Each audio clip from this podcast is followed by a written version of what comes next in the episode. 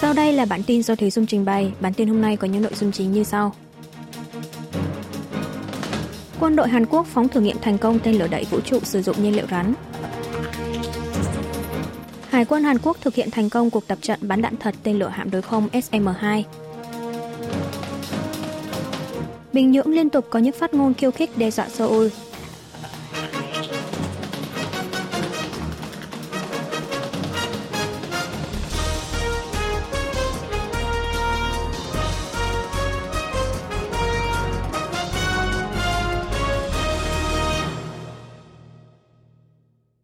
Quân đội Hàn Quốc phóng thử nghiệm thành công tên lửa đẩy vũ trụ sử dụng nhiên liệu rắn. Bộ Quốc phòng Hàn Quốc ngày 4 tháng 12 cho biết, tên lửa đẩy vũ trụ sử dụng nhiên liệu rắn kiểu Hàn Quốc đã được phóng thành công tại vùng biển gần đảo Jeju vào lúc 2 giờ chiều cùng ngày. Tên lửa này do Viện Nghiên cứu Khoa học Quốc phòng Hàn Quốc phát triển và đã được phóng thử nghiệm thành công hai đợt trước đó vào tháng 3 và tháng 12 năm ngoái. Khác với hai lần trước, trong lần phóng này, tên lửa có động cơ tên lửa tầng 1 sử dụng nhiên liệu rắn, chở theo vệ tinh thương mại tư nhân là vệ tinh radar khẩu độ tổng hợp, cỡ nhỏ nặng 100 kg. Vệ tinh này sẽ quay quanh quỹ đạo trái đất ở độ cao 650 km để thực hiện nhiệm vụ quan trắc. Vụ phóng thành công lần này đã giúp Hàn Quốc tăng tốc hơn nữa trong việc củng cố năng lực giám sát và trinh sát trên nền tảng vũ trụ, với trọng tâm là các hệ thống vũ khí kiểu Hàn Quốc. Trong tương lai, Seoul sẽ sở hữu năng lực phóng vệ tinh cỡ nhỏ vào thời điểm thích hợp sau khi kết thúc các hoạt động phát triển tên lửa đẩy vũ trụ sử dụng nhiên liệu rắn, cũng như dự kiến phát triển công nghệ cỡ lớn, tăng trọng lượng của vệ tinh gắn trên tên lửa. Một quan chức Bộ Quốc phòng khẳng định tên lửa đẩy vũ trụ của Hàn Quốc có sức đẩy mạnh gấp 1,5 lần so với tên lửa đẩy vũ trụ sử dụng nhiên liệu rắn của Bắc Triều Tiên. Hải quân Hàn Quốc thực hiện thành công cuộc tập trận bắn đạn thật tên lửa hạm đối không SM-2. Hải quân Hàn Quốc ngày 1 tháng 12 đã triển khai cuộc tập trận trên vùng biển phía đông với sự tham gia của tàu khu trục Kang Kamchan DDH-979. Cuộc diễn tập này mang kịch bản ứng phó bằng tên lửa SM-2 đối với mục tiêu không người lái trên không được giả định là máy bay của địch. Tên lửa SM-2 được khai hỏa, bay vút lên trời từ bệ phóng được gắn trên bong tàu và bắn hạ thành công mục tiêu. SM-2 được Hải quân Mỹ đưa vào Hàn Quốc từ năm 2004, là tên lửa đối không có thể bắn hạ tên lửa hành trình và máy bay không người lái. Theo Giám đốc Trung tâm Nghiên cứu Hải dương Samchok thuộc Viện Nghiên cứu Khoa học Quốc phòng Hàn Quốc Son Kwon, cuộc tập trận đã đánh dấu một bước ngoặt lớn là Seoul đã lập được hệ thống kiểm tra, phân tích trong nước đối với cả vũ khí nhập từ nước ngoài và trực tiếp thực hiện phân tích tại vùng Biển Đông.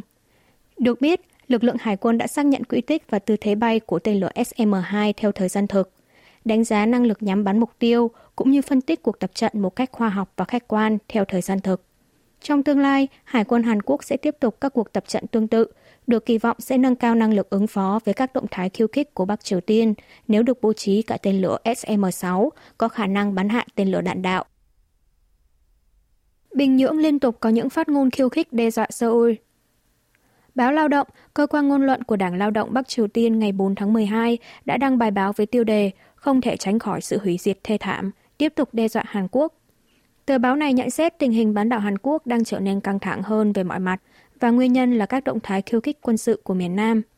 Đặc biệt, Bình Nhưỡng hôm 23 tháng 11 đã tuyên bố vô hiệu hóa toàn bộ thỏa thuận quân sự liên triều ngày 19 tháng 9 năm 2018, nhưng lại đùn đẩy trách nhiệm là do Seoul phủ nhận hoàn toàn thỏa thuận trước. Theo miền Bắc, Hàn Quốc đã vi phạm thỏa thuận qua những lần tập trận bắn đại bác và khiêu khích bằng loa phát thanh, Miền Bắc cũng chỉ trích rằng việc hủy bỏ thỏa thuận quân sự cũng đồng nghĩa với việc thổi bay những biện pháp tối thiểu để ngăn chặn xô xát quân sự có thể xảy ra tại khu vực đường ranh giới quân sự. Trong bài xã luận hôm 3 tháng 12, nước này cũng nhận xét cuộc xung đột hay chiến tranh giữa hai miền chỉ còn là vấn đề thời gian. Những lời nói mang tính đe dọa liên tục trong hai ngày qua của Bình Nhưỡng được đánh giá là nhằm lấy cái cớ biện minh cho những màn khiêu khích mới sau vụ phóng vệ tinh trinh sát. Về phần mình, Bộ Thống nhất Hàn Quốc khẳng định Seoul không dùng loa phát thanh như Bình Nhưỡng nói và cho rằng Bình Nhưỡng đang có những phát ngôn thất lễ, hòng gây chia rẽ nội bộ miền Nam. Hội đồng An ninh Quốc gia Hàn Quốc ngày 22 tháng 11, tức một ngày sau khi Bắc Triều Tiên phóng vệ tinh trinh sát, chỉ trích miền Bắc đã đơn phương vi phạm thỏa thuận giữa hai bên, liệt kê từng động thái khiêu khích của nước này trong thời gian qua. Theo đó, Seoul đã quyết định đình chỉ hiệu lực một phần thỏa thuận quân sự liên triều ngày 19 tháng 9. Vệ tinh trinh sát của Bắc Triều Tiên chính thức bắt đầu thực hiện nhiệm vụ. Hãng thông tấn Trung ương Triều Tiên KCNA ngày 3 tháng 12 đưa tin, phòng vận hành vệ tinh trinh sát của Trung tâm Điều khiển Vệ tinh Tổng hợp Bình Nhưỡng thuộc Tổng cục Công nghệ Hàng không Vũ trụ Quốc gia miền Bắc đã bắt tay và thực hiện nhiệm vụ từ ngày 2 tháng 12 với tư cách là một tổ chức độc lập về tình báo quân sự. Theo KCNA, những thông tin thu thập được trong quá trình thực hiện nhiệm vụ sẽ được báo cáo lên Bộ phận chấp hành thường trực thuộc Ủy ban Quân sự Trung ương Đảng Lao động, sau đó sẽ chuyển đến Tổng cục Trinh sát thuộc Quân đội Nhân dân Bắc Triều Tiên và các lực lượng quan trọng của quốc gia được xem là chủ chốt trong việc răn đe chiến tranh theo chỉ thị của quan chức lãnh đạo. Hãng thông tấn miền Bắc cũng cho biết Bộ Quốc phòng nước này kỳ vọng năng lực răn đe chiến tranh của quốc gia sẽ có được tư thế ứng phó vững chắc hơn nữa. Tuy nhiên, Bình Nhưỡng vẫn không cung cấp những hình ảnh chụp từ vệ tinh trinh sát Manlikyong 1. Miền Bắc liên tục khẳng định vệ tinh trinh sát là quyền tự chủ quốc gia, trong khi Seoul thì chỉ trích hành vi này vi phạm rõ ràng nghị quyết của Hội đồng Bảo an Liên Hợp Quốc. Tin tặc ở Bình Nhưỡng đánh cắp hơn 1 terabyte thông tin quốc phòng Hàn Quốc. Sở Cảnh sát thành phố Seoul đã nắm bắt được một vụ tấn công mạng nhắm vào doanh nghiệp quốc phòng Hàn Quốc của nhóm tin tặc Bắc Triều Tiên mang tên Andariel, xác nhận các dữ liệu kỹ thuật quan trọng đã bị đánh cắp. Andariel từ tháng 12 năm 2022 đến tháng 3 năm 2023 đã nhiều lần tấn công mạng vào các doanh nghiệp Hàn Quốc như quốc phòng, thông qua các máy chủ trong nước được thuê ẩn danh. Dữ liệu bị đánh cắp chứa các thông tin kỹ thuật quan trọng có dung lượng khoảng 1,2 terabyte, bao gồm vũ khí phòng không laser. Theo kết quả điều tra phối hợp cùng Cục Điều tra Liên bang Mỹ, phía cảnh sát xác định được Andariel có trụ sở tại phường Ryukyong, thủ đô Bình Nhưỡng, Bắc Triều Tiên.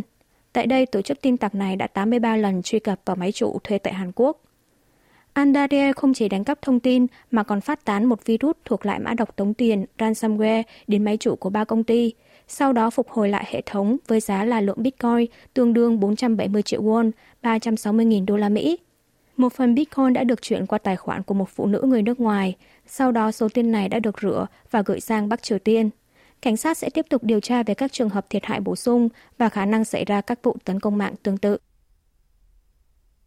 Tổng thống Yoon song yeol tiến hành cải tổ nội các quy mô lớn nhất từ sau khi nhậm chức.